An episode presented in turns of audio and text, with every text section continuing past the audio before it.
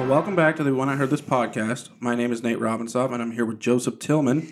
How are you, Joseph? I am uh, doing really well today, man. I appreciate you asking. That was too much. Well, sorry. It's too much. This is the deconstruction episode, The Church's Role, Part 2, and we will be getting started with that right now. So, this next question isn't really a question I have of you because I. I mean, I guess I will want to know your answer at the end.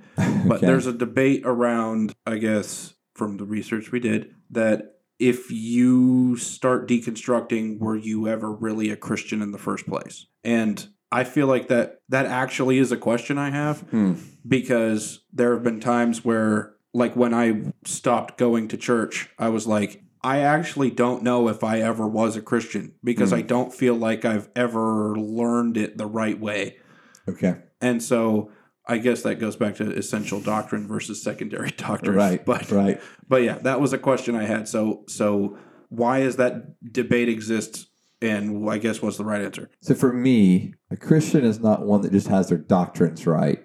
A Christian is one who has had an experience, an encounter with the resurrected Jesus.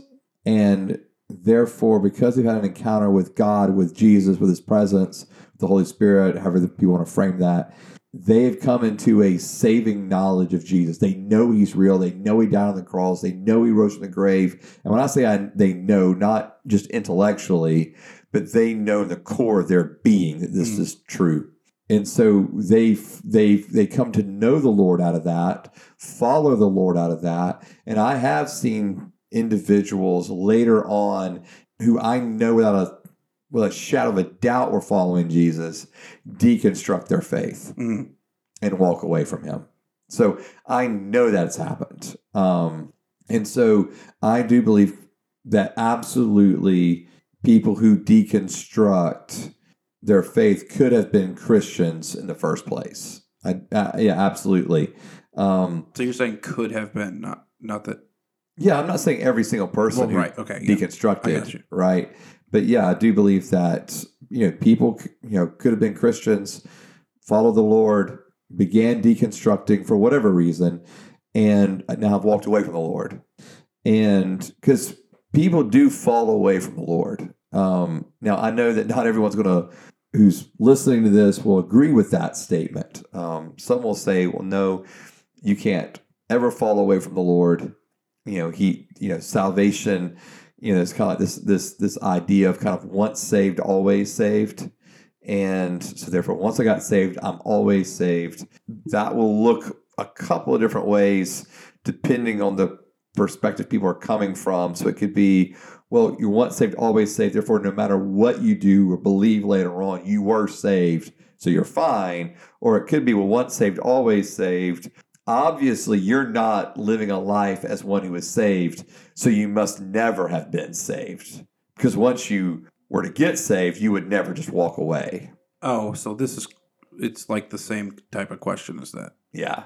And where I think that no, people are to have an absolute encounter, follow the Lord, and then end up following away from the Lord. And so again, that this may be a whole other episode of topic we talk about later on. So for me, I do believe people can gen- gen- genuinely have a crisis of faith, if you want to call it that, have a moment of just going, I'm done and walk away. Yeah, and it, and it breaks my heart. There's almost for me. There's, I mean, to see someone who genuinely was following the Lord and then walk away hmm. is just devastating. What is the church how is the church presenting faith that if I have a question about my faith, it's so existentially like damaging to the rest of my faith and to me as a person. Like what is the what is what type of mindset are young people who grow up in church believing that leaves them going if any hole or if I have any question and I think there's a hole in my faith that that I guess the whole thing is going to fall apart or I guess uh, the, my only path forward is that this whole thing falls apart and I have to figure out how to live again. Yeah. So what, what like what is happening? Yeah. So I think it's because the a little bit of the core of why deconstruction is not only s- becoming such a big topic, but why it's so devastating for so many people, and why so many people who go through deconstruction end up in depression.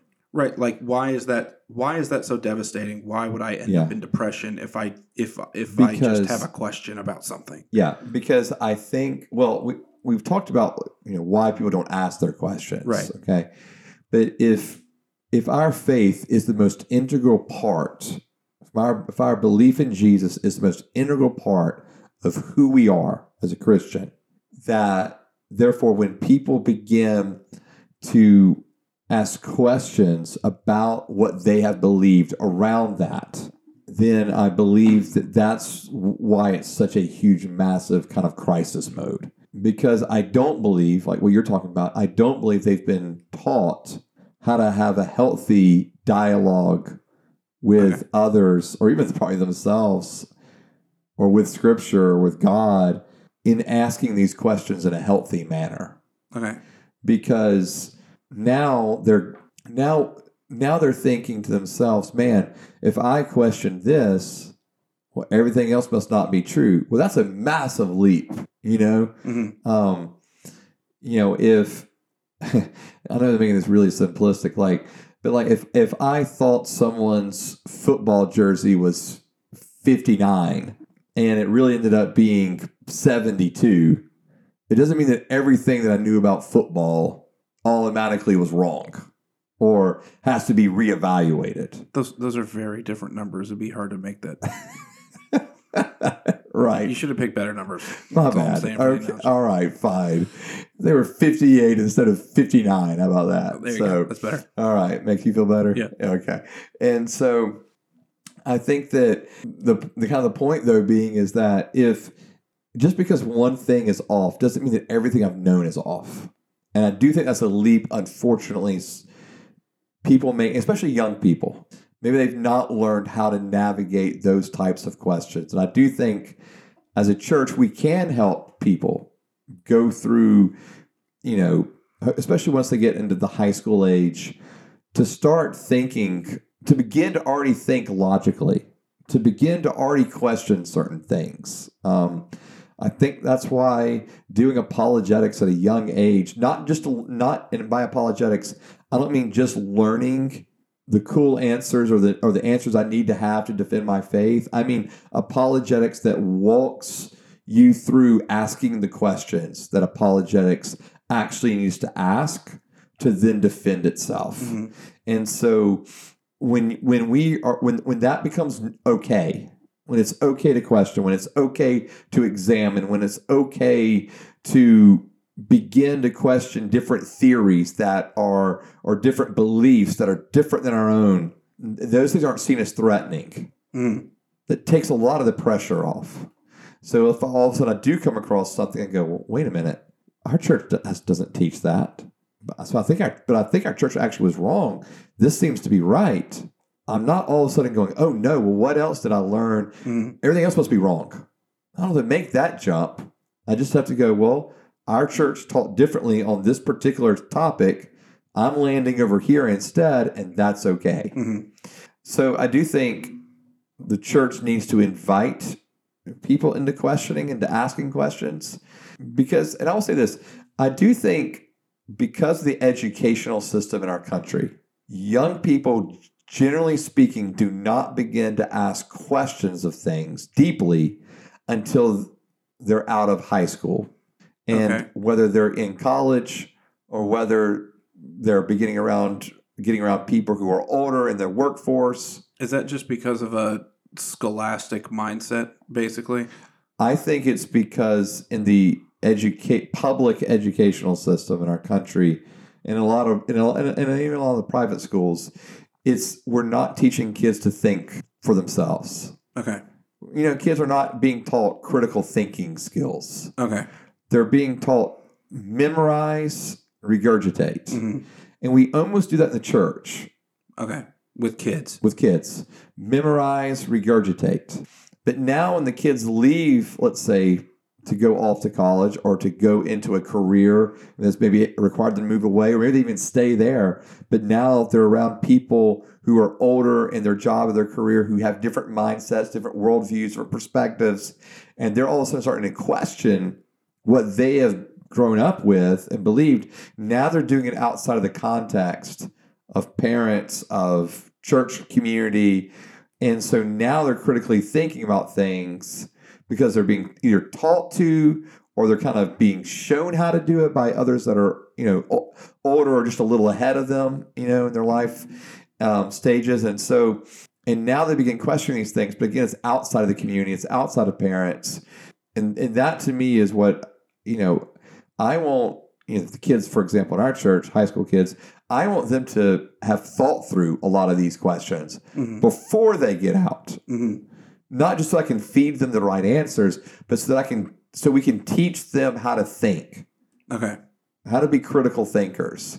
And, and that faith and reason can go together. Mm-hmm. They don't have to be two separate things. And I think sometimes that's what happens. You get out of church and you get into the world or get into college and all of a sudden reason is or you know is this big thing and it's like oh well that doesn't my faith doesn't seem reasonable anymore well but faith is incredibly reasonable but but obviously we fail to show you how uh, so i think those are some of the issues um, I know that I know that there's also the reality that in some churches it's kind of like told like, all right, if you have a question, that means you're doubting. And if you're doubting, you must not really have faith, or your faith is in jeopardy mm. because you have questions, you know, or because you're doubting. And I and I just don't think that's the case. And you know, and then of course you got like the extreme examples of like, well, if I ask a question, if I express a doubt, I'm going to open up a door for like a demon or something. Okay. You know, and I don't think we have to make that massive leap. Like, okay. Like, and here's here's another thing too that I don't think people realize. So in the rabbinical tradition, so the tradition of rabbis of teachers, it was so common for the teacher to be asked questions by his students. And in the same way, we should have that space, that platform to be asked questions. Okay. That challenge us. Um, oftentimes in the Gospels, we see Jesus being asked questions by Pharisees or scribes. And yeah, oftentimes it's because they're trying to catch him in something. But the tradition of asking a rabbi, and Jesus was considered a rabbi, asking a rabbi questions, that was not a foreign thing. That was not just a thing they were doing just to Jesus. Okay. They were asking like the the the the tradition of asking questions was very common somehow we've gotten away from that. And I think we need to recapture that of uh, it's okay to ask the questions of the teacher. It's okay to ask questions of the church leaders mm-hmm. and, and genuinely like want to know, like, how did you come up with that conclusion? Or why does our church believe this or mm-hmm. think this way? And then also kind of come to the, you kind of, uh, you know, breathe a little bit when you realize maybe I'm, I don't see things that way, but it doesn't mean that I can't be a member of this church. It doesn't mm-hmm. mean that I can't be in community with this church. It doesn't mean that I can't have a great relationship with the pastor or other church leaders. Just like I was in a church for 10 years and the church leaders didn't even agree on all the all on all the theological topics. Mm-hmm. And yet we were still completely fine being friends with each other and ministering together and that was not a problem at all. Um, you almost kind of wish at times that people had kind of like a, a view into some of our discussions because sometimes we were on very different sides of things. But again, it didn't mean that we couldn't be friends or we couldn't minister together or we couldn't, I mean, we were leading the same church. And I, and I think that should be norm. Okay. Uh, you know, not just among leaders, but among you know the community of believers together to ask questions. That should be that should be normal, and we shouldn't be worried about getting demons if we do do people put too much faith in their own understanding of faith that anything else that they hear they think is going to destroy it? I think that it's possible that people put too much faith into the fact that they already have all the right answers. and that when one of the positions they held or beliefs they had all of a sudden seems to be wrong, that's what becomes more life shattering because they had like their faith was on that was more built on instead of a faith like just in Jesus and a faith in his goodness and in, and, a trust that I, my relationship with him is strong it's almost like the faith has been built upon right answers Okay. And so when one of those right answers begins to be being torn down everything else begins to seems to be threatened as well. So i think what we've been talking about goes along with a proverb which many people know but proverbs 3 5 and 6 trust in the lord with all your heart and lean not on your own understanding. In all your ways acknowledge him and he will make your path straight. And i feel like what happens at times is that people put so much trust and so much hope in and so much faith in their belief system and in the you know like I, I love theology i love systematic theology but they're just categories that help me grapple with and understand god's word and therefore who god is and who i am in light of him and his creation. But my faith cannot be wrapped up into you know these systematic categories. And i think sometimes whether it's the theological categories or doctrines that we're holding we put so much kind of hope trust faith belief in those things that when they're attacked now everything starts to feel threatened and instead we really should have our faith in the one who's actually the giver of faith anyway, and, and that's God. And so if our faith is in who he is, in the death and the resurrection of Jesus, if that's where our faith lies, then some of these theological you know kind of categories or even you know non-essential doctrines can begin to be questioned without everything beginning to fall around me because I know that I know that I don't have everything figured out. Like I have to know that I don't have it all figured out. I never will have it all figured out. It's a continual process of learning and growing in a knowledge of God. And it's so I, I'll never have all the answers. And if I ever start thinking I do, I think that is when people start getting into trouble, or they just assume everything I believe is correct. None of us have it all right. And so I think that we have to always return again back to Jesus and Jesus being this the central part of our faith. Do do Christians ignore people that are deconstructing because they don't want to answer questions because they think it's going to poke holes in their own faith? Like if someone's asking me a, a, a you know comes to me with a evolution and creation Sure. and now I'm looking up evolution because I'm trying to answer this person. Are people afraid of that type of interaction and so they ignore the issue of deconstruction altogether? I'm sure there are some that do that. Yeah. And I think that, yeah, I do think there's some who are just scared to ask questions. They just, everything's okay. Don't bother me. Don't shift and shake everything. And I think sometimes people just, for it can be for a variety of reasons. It can't be, you know, not always just because they're scared to ask the question. Some people are just feel like they're just they don't have the bandwidth to do it. They don't have the, you know, capacity to begin delving into these subjects. I mean, Um, like, are they afraid to expose themselves to anything that might question their faith? I think some are. That too. Yeah, uh, yeah. I think that's a good way of phrasing it. Yeah, I do think that there are some Okay. that are afraid if I start really digging into this, what I may find. Okay. you know, uh, or where the conclusions may come to. I feel like, and I feel like our faith should never be that shakable.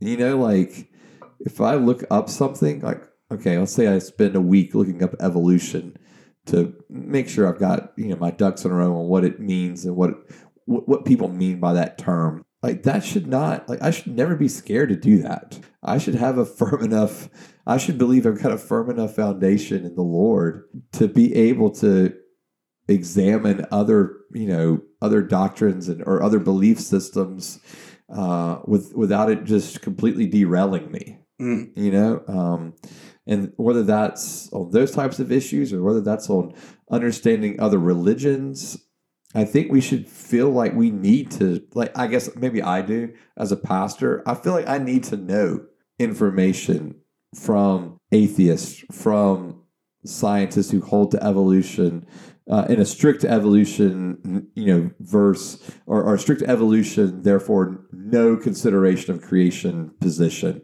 I feel like I should listen and read and hear and understand individuals that hold to a different religion. Like I guess I feel the burden to do that. Mhm. So it doesn't scare me at all. I just feel like I should actually do that to be Okay. prepared, to be knowledgeable when I talk and communicate. But I, I do understand for some people it may feel it may feel like they're they're taking a risk or they're really getting, if they start reading other things. Um, and I just don't think we have to have that mindset. You know, I think we should be able to feel very confident in our faith in Jesus and you know in his ability to hold us as we're examining different things.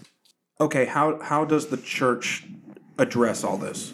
What what do they do? Like how how does the church become more open to questions? Because you said that it Mhm. not it isn't very open to questions right now. What uh, what do we what is the what does the church do about about the fact that this is a thing that is happening and people are calling it deconstruction and Yeah, I think the ch- I think the church has to acknowledge that people are deconstructing, and I, I do think people. I think church leaders are aware of it to some degree, but we really have to begin to I think talk about it. Like Okay. this is a real thing, and delve into it further of the of the why. Uh, of why are people deconstructing? How are they deconstructing? Um, where are they deconstructing? With who are they deconstructing? And I think the church has to be you know we we have to we have to ask those questions but then we have to bring it to the forefront and say we own our part in it i think there's always been the element of people questioning things about god and church all right? That's always been there. Mm. forever that's always been there.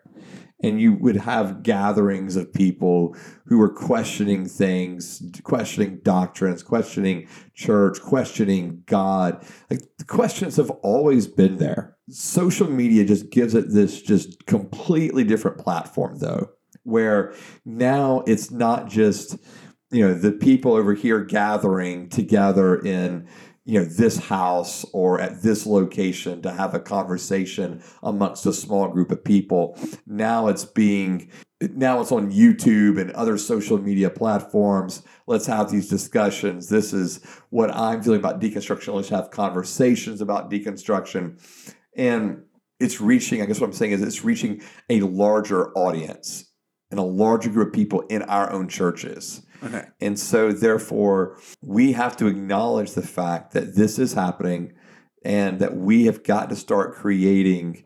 You know, I've talked about creating space for questions, and I don't know how else to do that other than the fact that from the pulpit, churches have got to start saying, we, we want to create space for questionings, or hey, if you have questions, our leaders are available to, to talk to.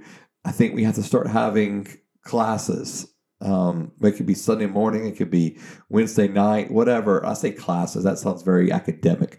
We have to start having some time where we can get together to just have conversations on these topics. Um, for, I, I guess, about five months, or I guess it was four months, I did a just a, I don't know what you want to call it, a gathering on Wednesday nights that was just conversations about God and faith and where we showed up and we and I would present a topic and we would just have honest conversation. What do we think about it? What are our questions about it?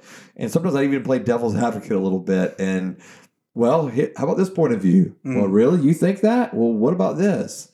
And I I want us to grapple and wrestle with things. And I think when we're given the environment that it's okay to grapple and wrestle with stuff and still hold tightly to an unwavering faith in Jesus. Like none of these things are shaking my faith in Jesus. And it's just causing me to question because it's not we've used a lot of things like you know theology or doctrine, but sometimes it's just you know ethics or things like you know the purity culture you know in in the evangelical circle you know the uh, about purity culture for those you know like i kiss dating goodbye and all that kind of stuff i'd recommend burning the book personally but whatever and so it just Okay. you know I don't but know what any of that is. yeah.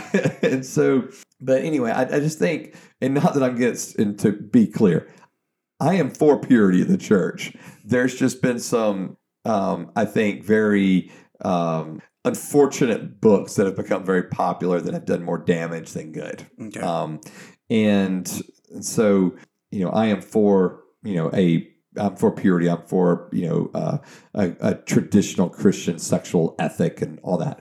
And so, just to be clear, but I do think there's space to wrestle with those things, to talk about those things, to discuss these things, without it becoming this thing that's going to shake me from my faith in Jesus. Okay, so with all secondary doctrines, does does it matter which ones? Does, does do any of them matter which side I'm on? So if I if I if I'm calling myself a Christian, like and I- and I know your brain is flipping through every single one you can think of right now, but if I were to randomly pick one and then look at pick a side out of a hat, Doesn't matter? Okay, for for okay for secondary non-salvific ones. Right. Okay, does it does it will it determine if I'm a Christian or not? Yes. No, On any of them. on any of them. All right. Yeah. Fair enough. Yeah. Now I do think. Can I say this? Mhm. I do think behooves us to examine Scripture and what does Scripture say about those secondary doctrines. So when you're thinking of examples, what are you thinking of? when I start thinking about doctrines that have to deal with once saved, always saved, that have to deal with the end times, when is Jesus coming back? Is it pre trib, mid trib, post trib? Those kind of doctrines. Okay. When I think of you know doctrines of do we have church and hold to Sabbath on Saturday or Sunday? Those kind of issues.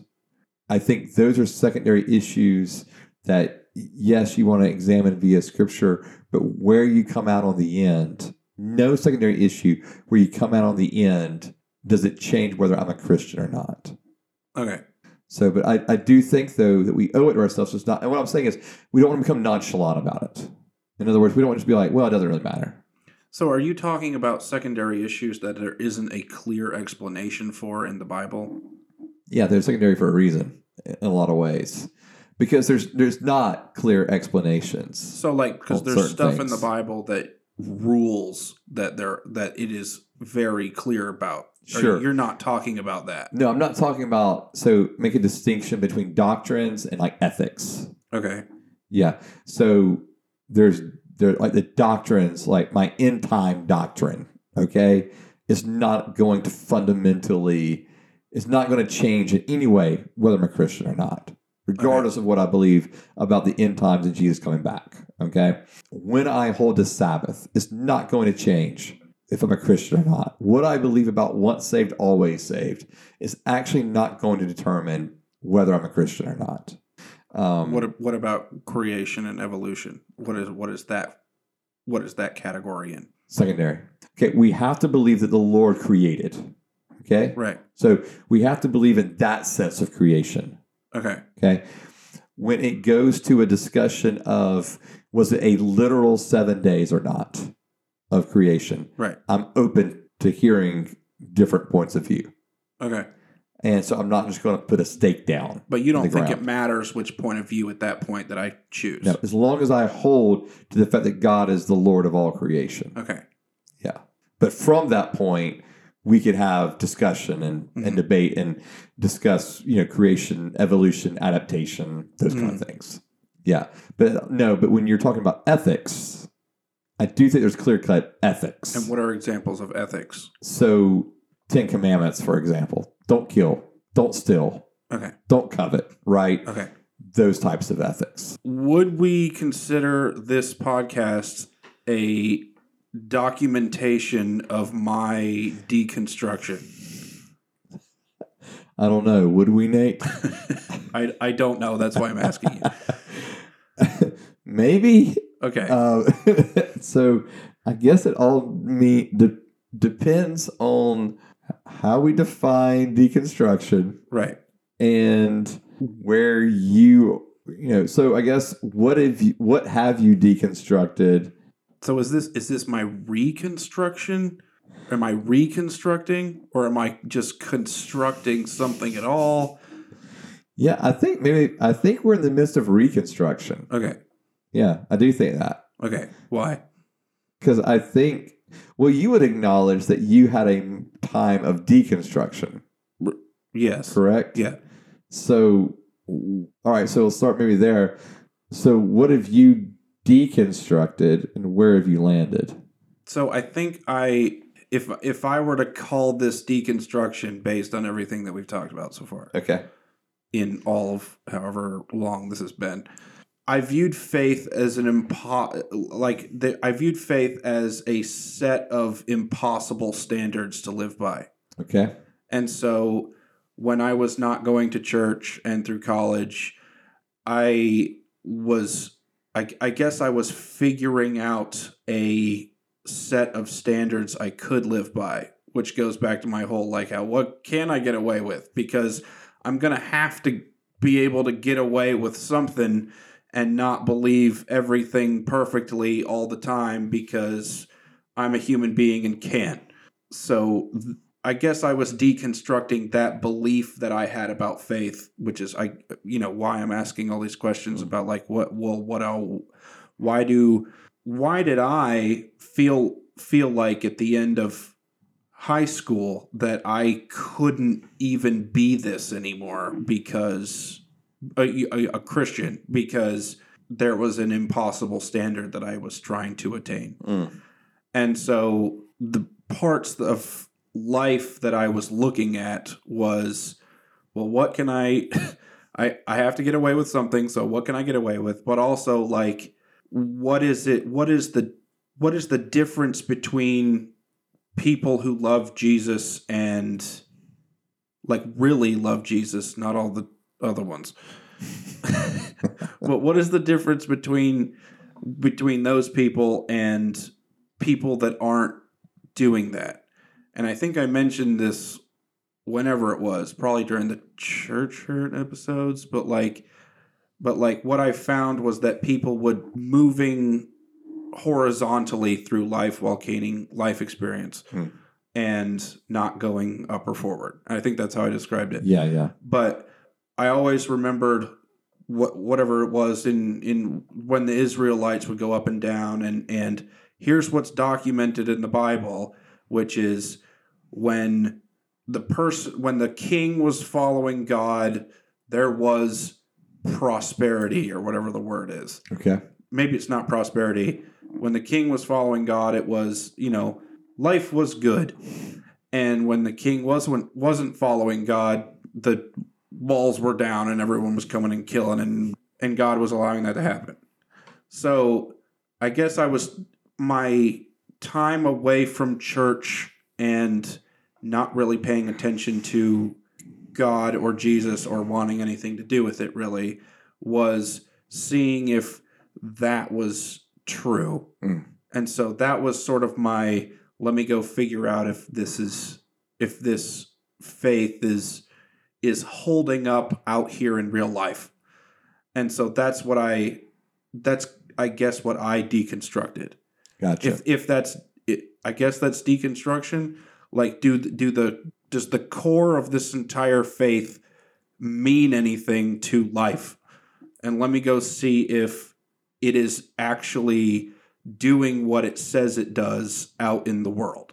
And so I think that's what I found in the end okay was that yes, it does because of the way I see how people live. So I guess that's how I deconstruct it. But along the way was tons of of deconstructing all the time.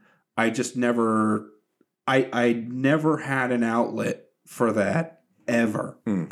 until coming and to your church because there were people that came up to me and and asked me out to to lunch and stuff Yeah. and were like, "Hey, what's up with you?" And I was like, "Well, here." And they went, "Oh." and yeah. So, uh, you know, many many years of being allowed to ask questions and look at Christians directly in the face and, and go, you, you, you suck. like, you're the, you know, some of the worst people I've ever met. Why am I here?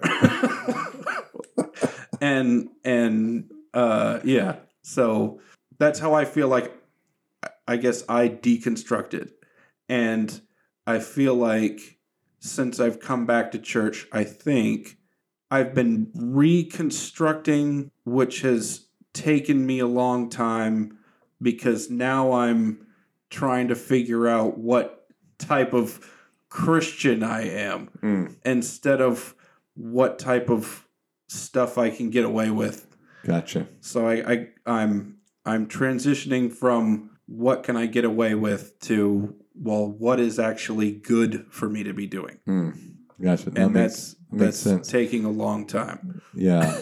so did you find you mentioned earlier that you found um, that you were you were looking at scripture and in scripture it seemed to be like this up and down like following God good, Right. not following God bad. And what did you like what did you find that was true in that in your life now, I guess like as a like as a Christian? I have found that people who really do the Christian thing right are okay no matter what's happening. Hmm. It's like peace. Okay. And so, it, which I feel like people who aren't Christians don't have as much of Okay. overall, Okay. which I, I guess looks, it doesn't look always look the best from the outside, or their lives may not always look the best from the outside, Mhm. but they are, they are okay with what's happening Hmm. at the current moment, no matter what's happening at the current moment. Hmm. Even if they're not having a very good time, they're still okay. Hmm. And so that's that's what I found. And so i i think that's a that's a big deal to me Okay. because of so many years of not being okay, whether it was trying to live up to impossible standards that I thought existed hmm for whatever reason or trying to figure out why those standards or what what real like actual attainable standards were and wrestling through all that all the time was not fun. None of it was i mean it it was it was something i had to go through i guess in order for me to be here doing this Right. but but none of it was fun. Didn't have fun in church. Didn't have fun not in church. Did Mm. didn't have fun with anything Yeah. because I was always not good enough. So yeah, that's why I've said before. I feel like I've reached a an okay point, and I'm like Yeah. Slowly on the up. But at least I'm not going straight horizontal. Right. That's how I feel about myself. Yeah, and, and I definitely feel like you're you've been going through a reconstruction Okay. because not just in the midst of the podcast, obviously, but just in our conversations over the last several years, because of asking the questions, us, you know, grappling with scripture and and life experience and reason and tradition and all of it, and coming, you know, starting to build back. I think that's what's kind of happening, like a building back of whether it's a building back or building for the first time these are the things I believe and hold to as a Christian. Not because I simply have to, but because I believe them to be true. Mhm. And so I think that's been part of the for me the you know watching that that reconstruction within you. part of, part of that has been I think a because I believed I had to be perfect or that this standard was perfect being able to be okay with never achieving that Mhm. after thinking that forever is very hard and and trying to figure out what that looks like Sure. like that's where all these questions come from all the time and why why this even is a thing because I'm like I I have to know what the like if I can't fit if I can't figure out how to fit myself into this whole Christian thing mm-hmm. anywhere then I got to ask questions until I can figure out where my spot is. right. Does that make sense at all? Sure. Okay. Sure. So. Wrestling through literally everything constantly all day every day forever is is led us to this thing. and you're welcome. yeah. Podcast Right, yeah. audience, you're welcome. So, yeah. So this is so I yeah, I I hope I'm on I mean this should be a yeah, this should be a, a reconstruction Mhm. and part of it. But I don't know how long this is going to go on. like this is I'm not saying it's going to be short. I think it's going to be a really really long time Right. Right. to where I'm dying going, man. if I ask one yeah, more question. Yeah. if I only could have had If we only could have had one more episode, maybe that would have been it. Episode 3064 Right. could have happened. Yeah. Joseph, again, thank you for, I guess, listening to all my stuff That's what I and answering all the questions. Still always a pleasure, sir. Pleasure's all mine. Right. Well, this has been the When I Heard This podcast. You can find us on Spotify, SoundCloud, Apple Podcasts, Google Podcasts, YouTube, and Rumble. You can follow the podcast on Instagram and Facebook at When I Heard This Podcast. You can follow me at Nate Robinsoff, and you can follow Joseph at. Rev Joe T. Thank you all for listening, and we'll see you next time. Bye.